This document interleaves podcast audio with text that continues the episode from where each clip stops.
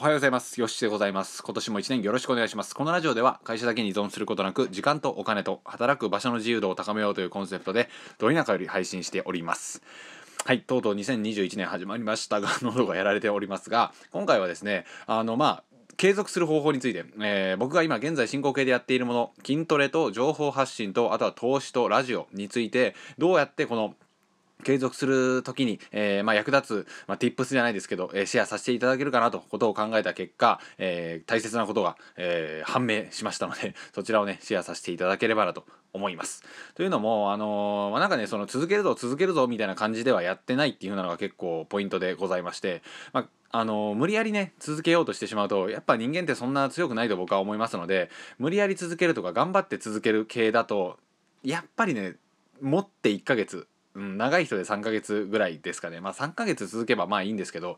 多分1ヶ月以内にみんなやめてしまうんじゃないかなと思うので筋トレとかもね非常にハードル高いと思うんですけどどうやったら継続できるのかということについてご紹介していきたいと思います。でまず1つ目なんですが自分の中で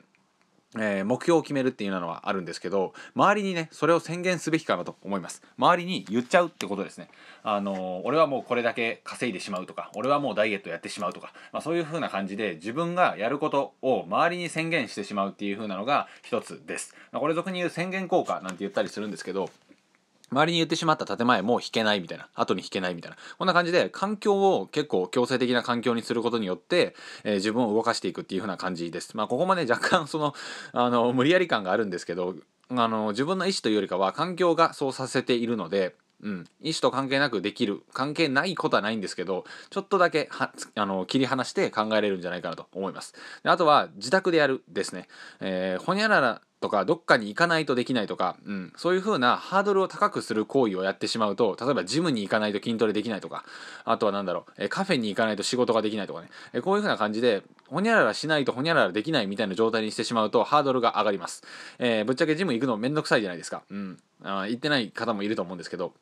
めんどくさい。そうなった時点でアウトっていうような感じなので僕はあの趣味なので 筋トレにしにジムに行くんですけどできれば自宅でやる方がいいかなと思います。あの無理して全然 ジムなんて行く必要ないです。自宅で全然できますから普通に。あとはあの階段とかですよね。うん。自分であの通勤路決まっていると思うんですけどそれをエスカレーター登るんじゃなくて階段にしてみるとか。そんな非常に簡単なことでいいと思います。なので、えー、まとめると自宅でやる。周りに宣言する。ハードルを下げる。です。何でもかんでもいつでもどこでもできるような状態にしておいてやるのがいいかなと思います。でそのいつでもどこでもできるっていうような状態を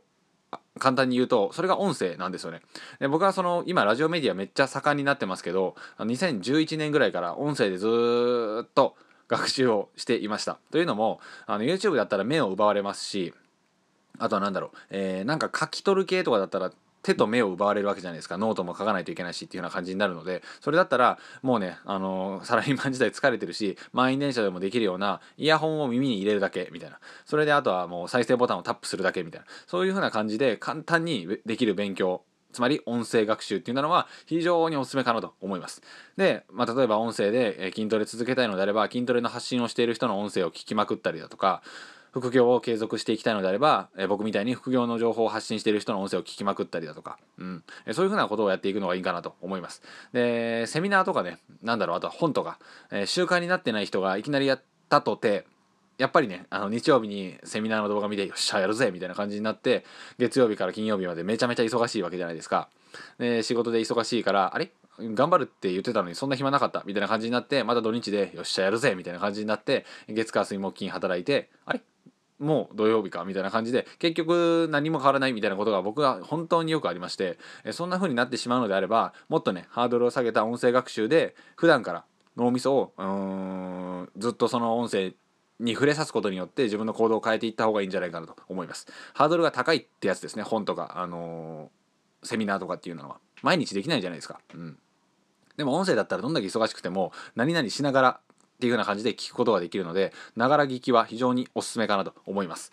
でまあ、あの神田さんっていうねあのマーケッターの方がいるんですけど神田正則さんっていう方がいるんですが、えー、彼も、うん、彼もっていう言い方はあれですけど、えー、神田さんも2010年ぐらいから音声学習はおすすめだみたいなことをずっとおっしゃられていて本当にねあのその通りだなと僕も感じていますのでよかったらハードルを下げる勉強の方法として音声学習を2021年はゴリゴリに取り入れていってみてほしいなと思いますで振り返りますと自宅でできることを徹底的にやると周りに宣言するそして行動のハードルを下げるですっていう風な感じにしていくとより続けやすいかなと思います。で、まあ番外編としましては、えー、自分の中でそれを優先順位をトップに持ってくるってやつですね。僕はそのブログを300日書いた時とかっていうのも、毎日300日継続して書いたんですけどブログの記事を書くまでは何もしないみたいな優先順位をトップに持ってきてました。例えば、え朝6時に起きてそこからブログ書いてそれまではあの朝ごはん食べないとかね。あとは筋トレする時も、えこの時間からこの時間は筋トレするっていうような感じであの時間割みたいに組み込むんですよ。自分のやりたいことをトップに持ってきてね、うん、そういうことをすることによってあとは、うん、もうそれ以外が何もできない状態みたいな感じになるのでまあ環境の、ね、力を借りるっていうのが僕の中では非常におすすめかなと思います。自分の意思だけで戦ってしまうと「うわ今日眠い」とか「あ今日はもう疲れました」みたいな感じになるとそこではねもう戦えないわけなのでそうなってしまう前に朝の段階で優先順位トップに持ってきてそれをとにかくやるというのが非常におすすめな方法かなと思います。というふうな感じで優先順位をトップに持ってくることによって他のことを何もできないような状態にする。非常におすすめな方法なのでぜひこちらも合わせてやってみてください。とにかくほ、あのー、ハードルを下げた方がいいと思います。はい。っていうような感じでございました。では継続の鬼になって2021年を送っていきましょう。ありがとうございました。さよなら。